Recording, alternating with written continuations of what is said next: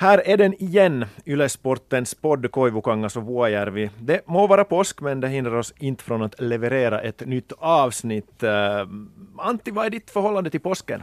Äh, kluvet. Det är nästan 50-50 skulle jag säga under de senaste 15 åren att det har varit en, en jobbhelg, lukrativ sådan.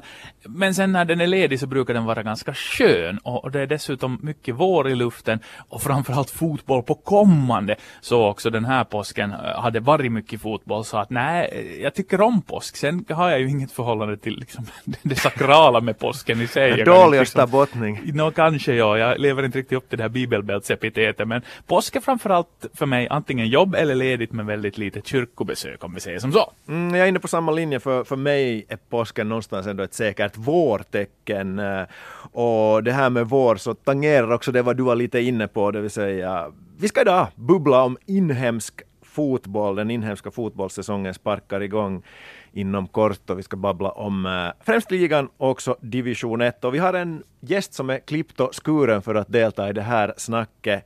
Jens Mattfolk, välkommen med. Berätta om allt du gjort och allt du gör inom fotbollen för, för eventuella lyssnare som inte riktigt känner till dig. Nå, för tillfället så jag assisterande tränare i Ekenäs IOF. Och det är kanske det som är det mest aktuella för tillfället. Men du har ju spelat själv också. Jag har spelat själv och, och jag har inte riktigt förstått att sluta ännu heller, utan ibland tränar jag med och är envis det här. Och, och fotboll är fantastiskt på alla sätt, så att men att förspela är Närpes Kraft och, och det blev många säsonger i Ekenäs IF och, och, och sen dess har jag varit tränare nu i, egentligen i fem år i Ekenäs IF. Du är väl ganska, börjar vara högt meriterad också rent sådär formellt som tränare, är det så att det, hur många pinnhål fattas det tills du är så att säga full, fullt utbildad i Finland? No, fullt utbildad i Finland så är man Uefa Pro-tränare och nu har jag A-licens i alla fall så att, att ännu skulle det finnas en klass, klass att ta. Alright, nu har vi värmt upp oss. Det är dags att sparka igång på allvar. Det är den här veckan när fotbollsligan inleds här på hemmaplan. Det betyder många saker. Det betyder bland annat ligatipset på Ylesportens sidor. Det betyder väldigt mycket jobb för väldigt många människor involverade inom fotbollen i Finland och det betyder framförallt väldigt mycket roliga saker. HJK Cups Ilves 1 2 3 i fjol. Strittade gjorde Helsingfors IFK via kval och JJK via degradering. Och nu har vi ett helt nytt bord med två nykomlingar och tio lag som har byggt vidare från fjolårssäsongen. Men ändå ändå verkar snacket bara handla kring om och när HJK ska säkra titeln.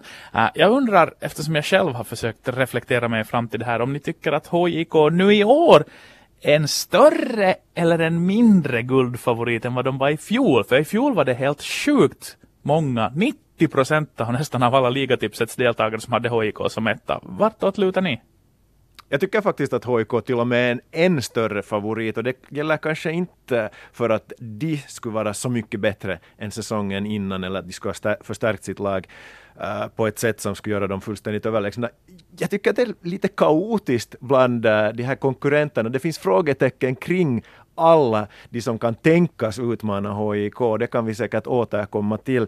Men, men HIKs läge är nog på så sätt fascinerande att, att uh, huruvida säsongen ska klassificeras som en fullständig uh, framgångssaga, så då krävs också att HIK går långt i Europa. Och det var därför det finns vissa minus bakom HIKs säsong i fjol, tycker jag, även om de blev dubbelmästare. För de åkte ut mot eh, makedoniska, alltid farliga makedoniska Skendia i andra omgången av kvalet i Europa League.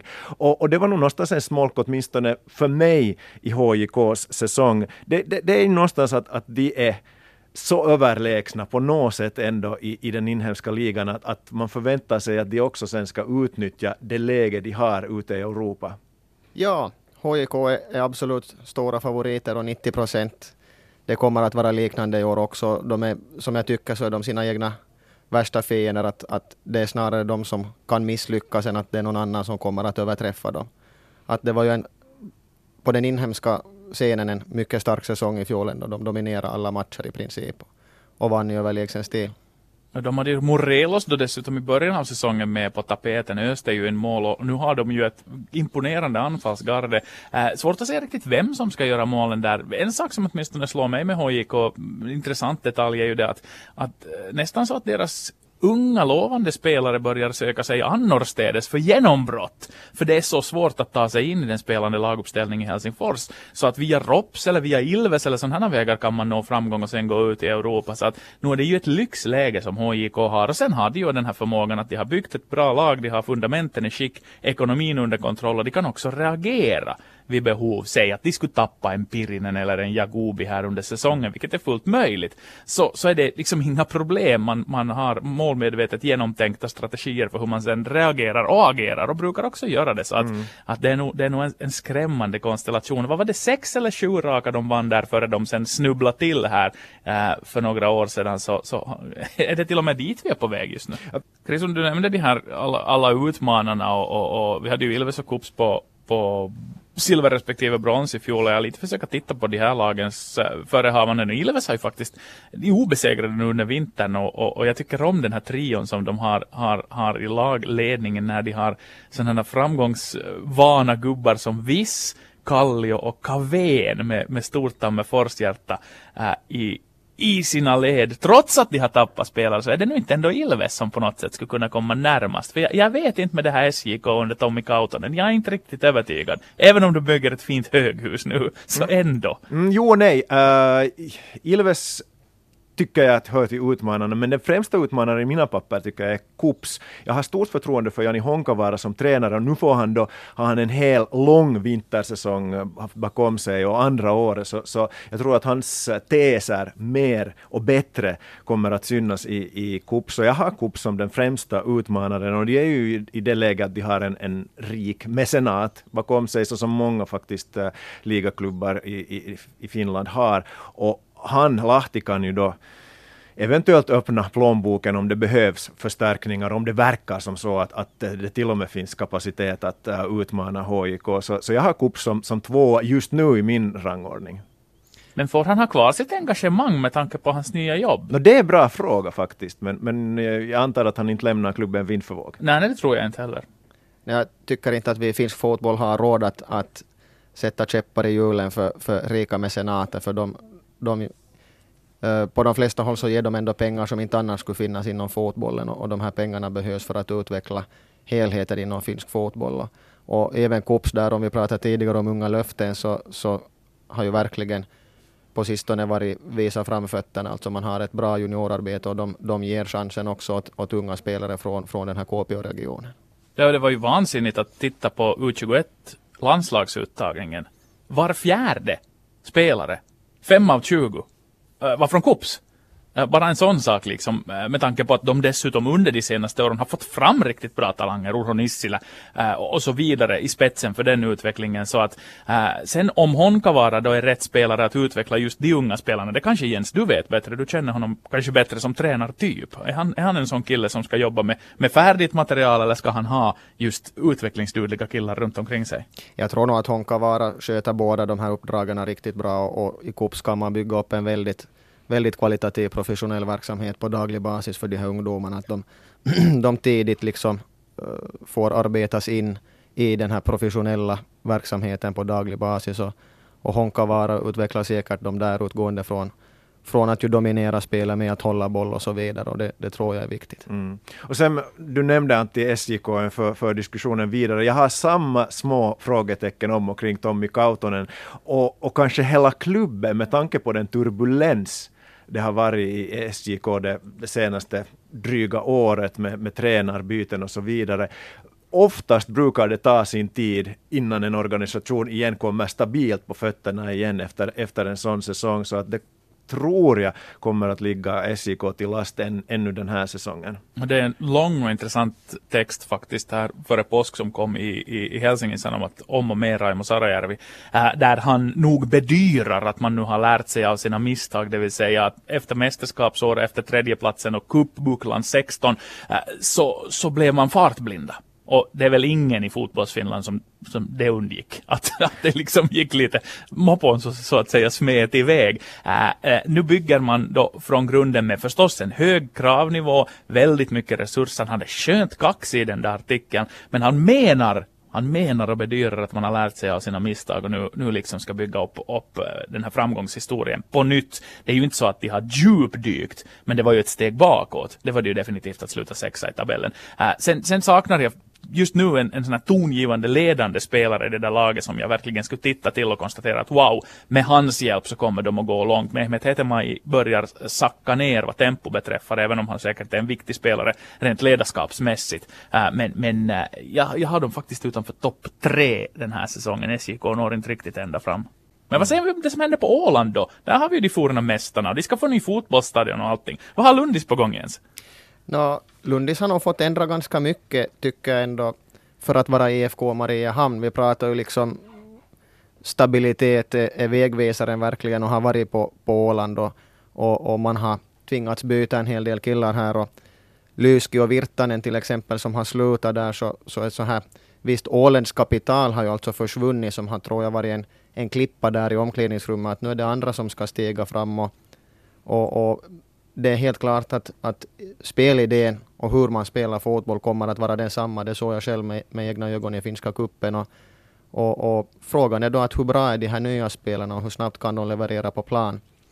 Men att, att IFK är stabila och trygga och, och jag tror att det kan ge ett stabilt resultat. Mm. Men jag tror att, att starten på säsongen kommer att vara jätteviktig för IFK Mariehamn, för de har spelat dåligt här nu i upptakten och, och idel förluster mot, mot uh, division 1-klubbar ja, ja. och, och i, i, Finland, jag nämner inga klubbar, men, men man har också förlorat mot, mot mindre namnstarka lag i Sverige och, och, och, Christian Kojala såg nu en intervju med, med honom i någon del av de holländska tidningarna där han läste lusen av laget att det måste vara bättre än så här. Så att uh, fortsätter den här trenden långt in på våren och i början på sommaren att, att uh, spel sättet och, och framförallt resultaten inte de man hoppas på, så, så då kan, kan nog liksom det här IFK Mariehamns lagbygge krackelera lite. Stort, tror jag, mm, ansvar på den här ny, nyförvärvet Simon Silverholt som, som eh, har kapacitet, känns det åtminstone så där på pappret, att bli en ledande spelare på, på mittfältet. Men man vet aldrig ändå hur en spelare anpassar sig till, till, till de här nya förutsättningarna. IFK Mariehamn, det är lite så här fågelfisk i, i mina papper. Mm, de körde lite trebackslinje här också på prov verkar det som i en av träningsmatcherna på vägen just nu. Så att bara med några veckor kvar till premiären så är man kanske inte riktigt helt övertygad om hur det ska se ut. Så att visst, visst finns det varningstecken. Men månne nu inte Kangaskolkas typ 17 baljor håller de på övre halvan ändå för att... Mm. Äh, och det, IFK det, har ju den där ryggraden, de har Kojola exakt. i mittförsvaret och Petrovic tycker jag håller måttet som, som inner mittfältare. Så där, där, finns en, en bra, ändå stabil ryggrad att, att uh, jobba vidare och, och, och längs med för, för Lundberg och så vidare. Mm, vi har två nya klubbar, äh, nya det var inte, men det här borde du ju Jens ha blykoll på. Om vi börjar i den ändan, äh, vilket lag av TPS och Honka skulle du säga har bättre förutsättningar på väg nu in i den nya ligasäsongen? Jag, jag känner Honka för att på den här frågan. Alltså, de har en väldigt tydlig spelidé som ju bygger på att, att dominera spelet med att, genom att hålla boll. Och de är väldigt trygga i det och var det också i division 1. Och, och, och, de slår också HJK här på försäsongen. Och, och, på något sätt så känner jag att, att det här kommer att ge dem mera poäng än vad TPS kommer att ta under under den här kommande säsongen. Mm. Jag tycker också att det är skönt med, med Honka på så sätt att, att det känns att det finns en större stabilitet i organisationen nu än under de här galna dagarna under Joko och Jokos eh, era i Esbo. Men problemen de finns fortfarande och då, det vad jag hänvisar till är kanske främst att man är så i skuggan av HIK här i huvudstadsregionen. Man, man har fortfarande en ganska anspråkslös arena.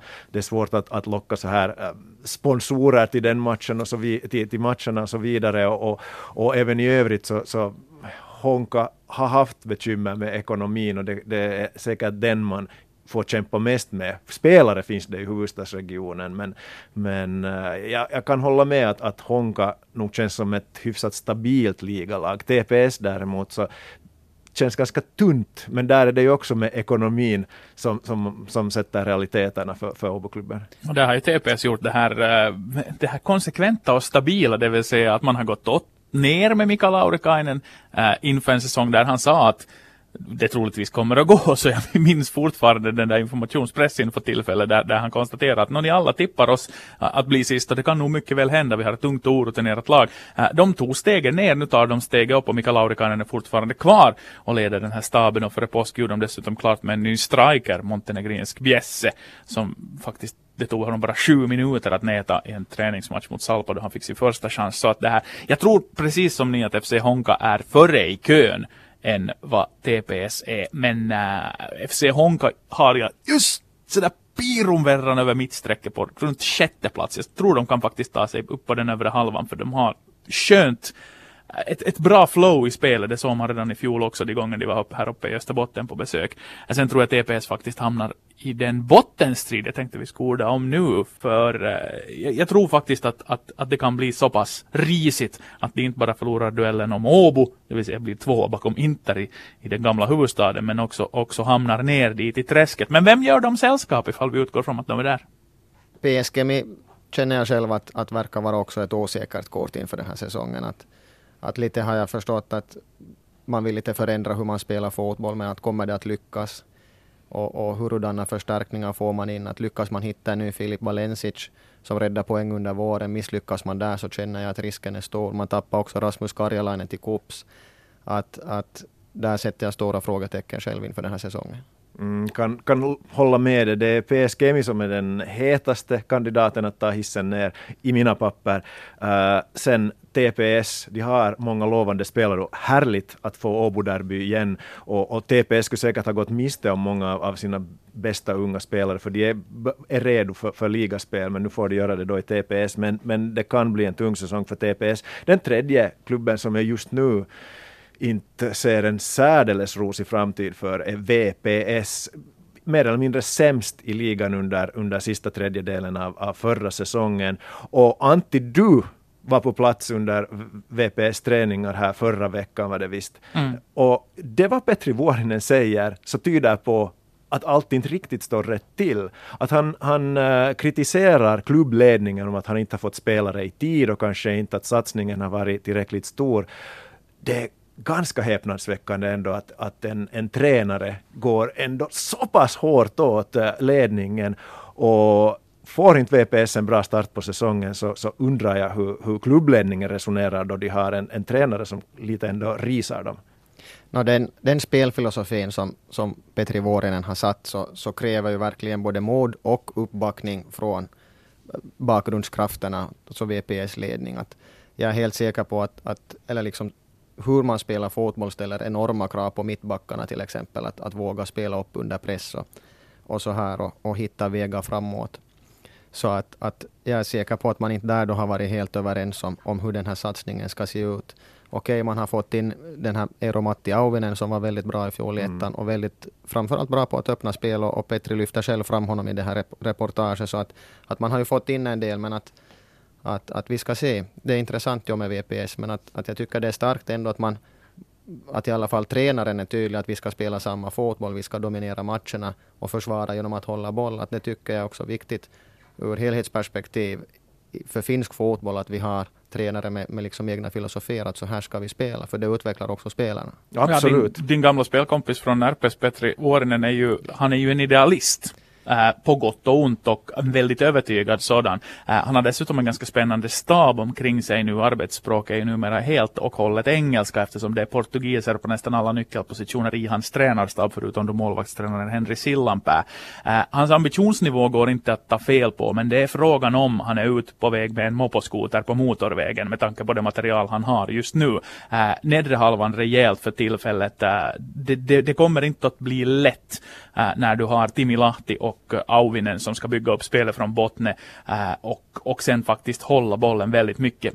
Det roliga är ju att den här nya brassen Douglas, äh, tror jag han ska kallas, och, och sen den forne skyttekungen Steven Morrissey skvallrar ju om att det finns ju potential att sätta baljor, men det hände ju så sjukt lite på sista tredjedelen under fjolåret, så jag har svårt att se vad som skulle hända i det där spelet som skulle göra att det skulle börja hända ännu mer. Har de en, sätter de 40 procent av sina chanser så, så kan, de, kan de skrapa sig ganska rejält upp på det torra. Men då måste de skapa så sjukt mycket chanser för att, för att vinna sina matcher. Så att, att, att nej, det blir svettigt. Och jag har nog, jag har nog Kemi där nere i träsket också, också av den enkla anledningen att att det, det, verkar inte finnas riktigt förutsättningar för fotboll eh, på absolut högsta nivå i det här landet just i Kemi. Det gäller ganska många andra orter också för den delen men, men eh, de är inte eh, organisatoriskt sett där de borde vara. Söker sportchef tror jag för tillfället, det vill säga skutan seglar väl utan någon form av kapten och så byggde man laget väldigt sent och mer eller mindre sket i finska kuppen.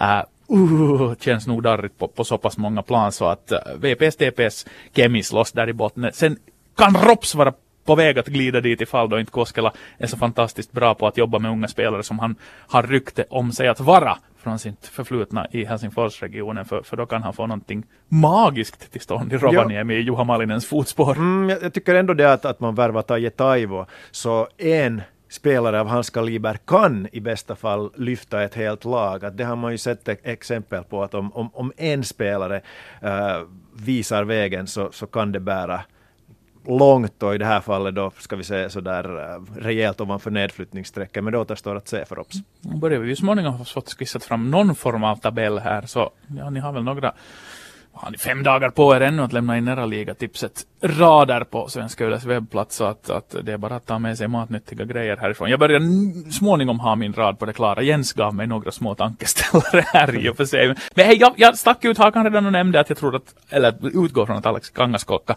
kommer att ta hem, hem skytteliga-segern. Du har åtminstone liksom nämnt Valensic som en sån här Mm, spelare ja. i det här sammanhanget. Men ja. vem blir skyttekung? HIK kommer ju att göra massor med mål, men där kommer de där fullträffarna säkert att, att fördelas mellan många spelare, Pelvas, Valencis, Riski. Nå, nyförvärven är ju spännande, Amar, Amr Gamal och, och Klaus de Mejo.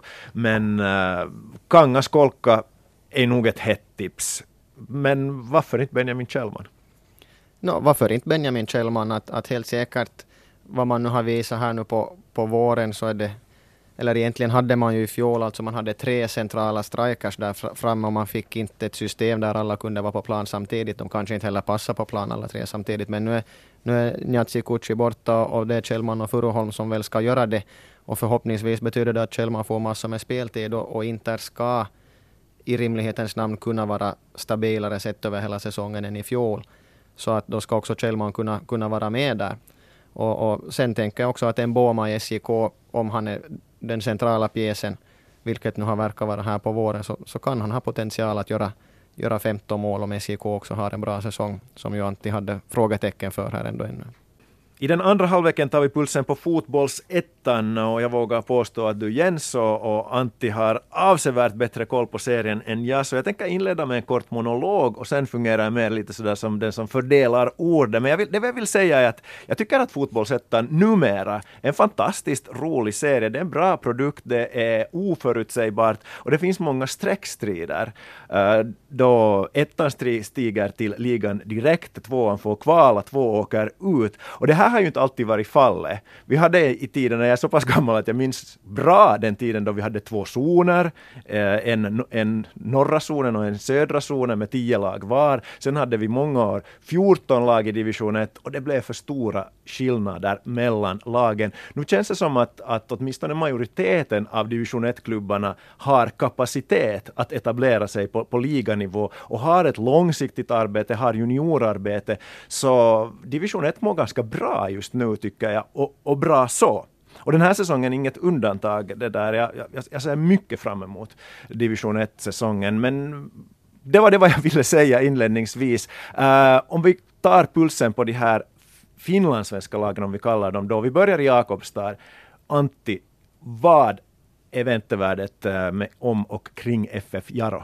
No, på sätt och vis så kunde man ju lägga epitetet nu eller aldrig på den här säsongen om man, om man ska ställa klubbens styrelseverksamhet mot väggen. För när och då Jaro degraderades i samband med SJKs guld, det började vara så pass länge sedan redan, eh, så eh, var snacket om att vi ska tillbaka och då har man hela tiden talat om det här tidsspannet ett till tre år. Och nu är man inne på det där tredje året. Lite make or break om inte man ska på sätt och vis etablerade sig igen på division 1-nivån. Jaro har ju en, en anrik och vacker historia av att spela i division 1. Eh, ligger väl bara efter Mypa, tror jag, i den maratontabellen. Men äh, vill man tillbaka till ligan så måste det börja ske nu. Det byggs arenor, det satsas på infrastruktur på alla håll och kanter. Jaro har fallit av det tåget i det här sammanhanget, även om det finns planer på att bygga en arena också i Jakobstad. Äh, vad lagbygget beträffar inför den här säsongen så finns det positiva saker att notera. Man kan bland annat plocka den påtänkta målskytten, bevisade duktiga målskytten på den här nivån, Jovovic. Han kommer att göra tvåsiffrigt, vågar jag hävda. Han kommer att få leverans av åtminstone Seth Paintsil som är glödhet för tillfället och också hoppeligen Kristoffer Mandiango då som börjar få fart på fötterna även om han framstår som en lite väl självisk spelare tidvis. Äh, så, så det finns mycket positiva tecken kring FF Jaro, men nu behövs det en jämn säsong där poängsnittet från första början ligger på tillräckligt hög nivå för att slåss där i toppen. Man har inte råd med sådana här startdippar eller att slarva bort långa perioder av säsongen för, för annars, om inte man är där och fikar tillsammans med de övriga favoriterna så, så blir det ännu ett år av mediokritet i Jakobstad och det har man inte råd med längre för trovärdighetens skull inför påsk gick man ju också dessutom ut med att man, man emitterar, man vill göra en aktieemission, man vill samla nya pengar, för nu ska man till ligan. Så det, det är nu eller aldrig, hävdar jag. Ja, det kan nog kanske hända att, att det där styrelsearbete och sånt vet jag inte så mycket om, men allt annat följer ju med. Och, och öppningselvan är kanske där för att vara i tätstriden, men är bredden där? Det, det, ska bli intressant att följa med. Att, att skador tenderar alltid att kunna ställa till en massa problem för tränare och för drömmar och det ena och det andra, men att att, att division 1-klubbarna har inte heller råd att ha så fruktansvärt breda trupper så att, att det är ju den verklighet som, som de jobbar i. Så att, men att Jaro ser intressanta ut i, i år igen. Men det har de också gjort nu två år i rad egentligen och varit med i, i tippningarna för, för tätstriden eller för att stiga till ligan. Så att, att jag har, har mina egna kanske små frågetecken, inte stora. Mm. Sen har vi då Ekenäs IF som gjort uh, alldeles lysande ifrån sig i upptakten nu till, till, liga, äh, till division 1-säsongen. Men, men, Jens, vad, vad, är realism då vi talar om Ekenäs IF och, och den kommande säsongen? No, realism är ju att, att förbättra från fjolårsresultatet och, och bli, säg femma, trea. Att någonting sånt här tycker jag kan vara realism. Att ska vi se på en, en lång säsong så, så tycker jag inte att man ska säga att EF ska till ligan. Att det, det, det är förhoppningsvis någonting som skulle vara genomförbart och realistiskt med en, en långsiktig plan. Men den planen tycker jag inte att ännu finns i Ekenäs. Men planen finns i alla fall hela tiden att försöka bli bättre och förbättra från fjolåret. Och, och, och, den, den målsättningen är i allra högsta grad realistisk också i år. Mm. Och om jag tittar på EFs trupp så lite som det vad du nämnde om, om Jaro så tycker jag att den ser lite tunn ut framförallt kanske på topp. Finns det planer på att eventuellt plocka in nya spelare? Ja, det tror jag nog att också fast det har gått bra här i kuppen har vi nog hela tiden sagt att vi söker ett par spelare än och, och, och, eventuellt nu då så, så är det bara en kvar som vi söker och det kan vara en offensiv spelare.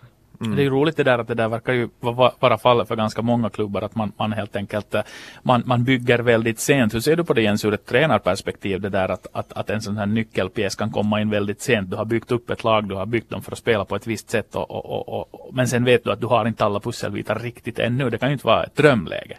No, inte det är ju ett drömläge, men inte det heller katastrofalt om man tänker att att 90 procent är klart här till finska kuppen, alltså februari-mars ungefär, och så kör man de matcherna och man har som tränare då ett, ett en tydlig idé att hur ska vi spela, hur mm. ska vi använda de här styrkorna, hur kan vi minimera våra svagheter kanske. Och, och sen vet man att, att till exempel i början på april så kommer den här sista pusselbiten. Är det sen en mittback eller en, en offensiv mittfältare, anfallare kanske inte avgörande, men att, att man har en strategi i klubben att, att när förstärker vi och, och, och, och var förstärker vi i vilken tidpunkt av säsongen. Så att, att det tycker jag ändå verkar ganska tydligt i de här division 1-klubbarna att man, man utgår från det man har och så, och så sätter då kanske de här ekonomiska realiteterna vissa gränser. Att, att betalar man sen sex månader lön eller tio månader lön kan vara ganska stor skillnad för en klubb. Mm. Hej, uh, Antti, du nämnde Karleby och, och KPV. Och det, som sagt så jag har inte sådär superblykoll på, på division 1-klubbarna, men sådär från mitt perspektiv så ser det ju hyfsat intressant ut. Man, man värvar Kalle Multanen från Haka en tre eller fyra gånger som han har varit skyttekung i, i division 1. Man har Patrik Byskata och evigtunga Henry Mynti och, och, och så vidare. Uh, hur ser du Antti på, på KPVs chanser att ta, ta klivet upp? De stod ju och föll med ett beslut om att till Laitinen att gå och satsa vidare. Det vill säga, vi talade tidigare om de här mecenaterna som är med och stöder verksamheten. Men just värvningen av Multanen, Byskata och också Ville Koskima ger ju nog dem en sjukt stark ryggrad. Multanen är ju bevisligen en av de bästa målspottarna på division 1 nivå. Äh, eh, kommer att göra tvåsiffrigt. Gör alltid mål i Jakobstad av någon märklig anledning. Ja, säkert gör han det i år också. Äh, så att, att eh, med ekonomin under kontroll och med ambitionsnivån på rätt ställe och nu med, med, med rätt sorts lirare i truppen så tror jag det kommer att vara riktigt bra. Jag skulle ju så gärna äh, tro att KPVs, eller på något vis, det skulle hänga för mig på att de skulle få in en, en riktig en sån här, en joker i, i leken. Jag tror personligen att, att Petteri Forsell i toppform mot slutet av säsongen om han skulle dyka upp i Kokkola skulle vara den där, den där pusselbiten som saknas, det vill säga den där kreativa distributören som skulle ge Byskatta ro att koncentrera sig på balansen, han skulle servera Multanen uppe i anfallet, han skulle dra uppmärksamhet till sig och fria upp ytor för de övriga spelarna. Äh, med en sån pusselbit till så tror jag att KPV absolut kommer vara där och fightas, fightas om avancemanget, för det tror jag att de gör, det vill säga att de är, de är ett topplag. Slarvade ju själv bort det för några säsonger sedan, hade ju pole position långt in på säsongen. Äh, så att, att äh, där är ju en stad som länge, länge, länge sedan 1990 tror jag har suktat efter ett representationslag på högsta nivå i fotboll i Finland och, och skulle det bli verklighet 30 år senare så skulle det vara otroligt häftigt och, och där har man ju också stadionbyggeplaner på gång och de är ofta sammankopplade med huruvida KPV kan ta steget upp eller inte. Vad säger du Jens om, om Kokkolaboa?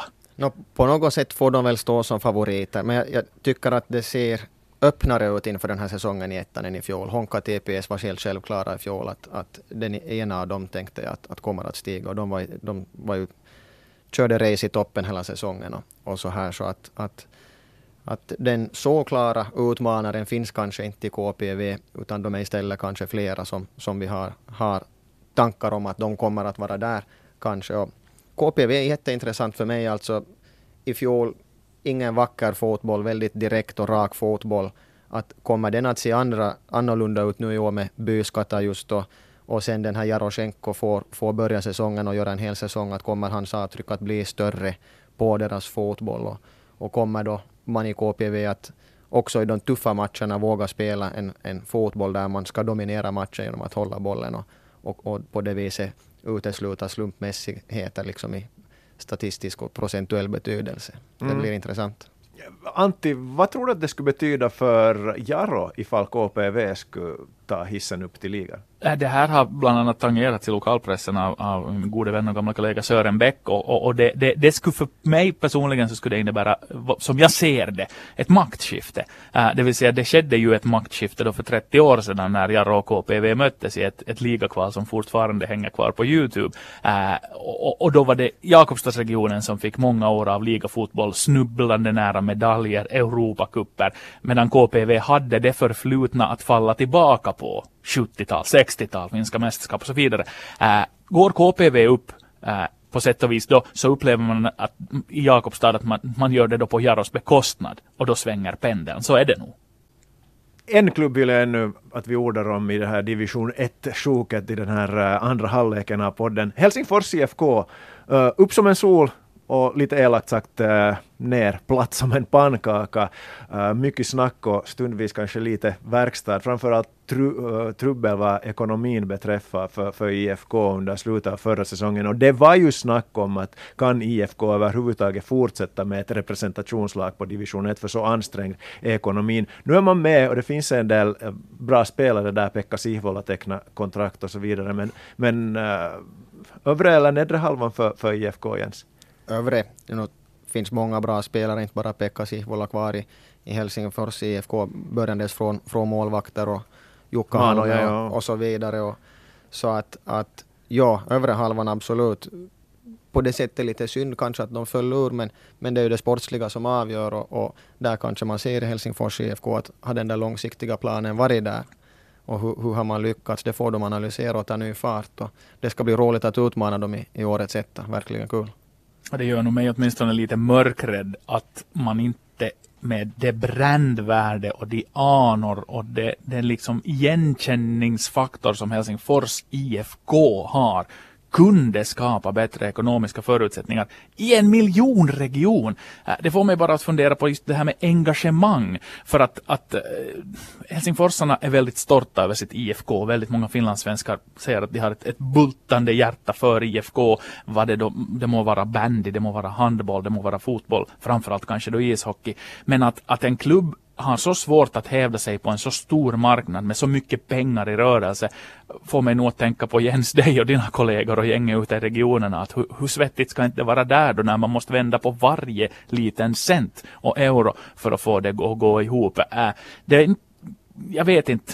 Det är inte en tragedi för finländsk fotboll att Helsingfors-derbyt försvann. Det är synd naturligtvis, men det är så skönt att du ens klär dig i ord precis som jag tänkte, det vill säga det sportsliga avgör. Vi har serier, bollsportserier i Finland där det sportsliga inte är det som avgör utan där betalar man 1,8 miljoner för att få vara med och spela på högsta nivå. Äh, så att äh, jag tror Helsingfors IFK kommer att hävda sig bra i ettan och de har ju fortsättningsvis en otroligt trogen skara av anhängare som står dem bi oberoende av serienivå. Och de sätter förstås än en gång färg på, på division 1-fotbollen. Äh, övre halvan, ja. Uh, om jag sammanfattar avslutningsvis den här diskussionen om och kring fotbollsettan. Eh, KPV, knapp favorit till avancemang, är vi överens? Ungefär.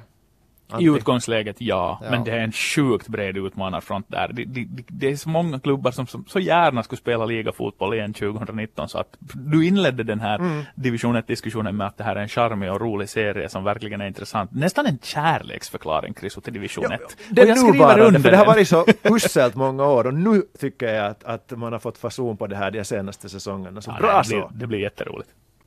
I tredje halvlek i Fotbollspodden för dagen Ylesportens podd Kojukangas och Vuojärvi ställer vi som vanligt varandra mot väggen med några kluriga frågor. Jag tänker helt krast och kallt börja med att pressa Chris Vuojärvi och Jens Matt folk på frågor om eh, livsmedel.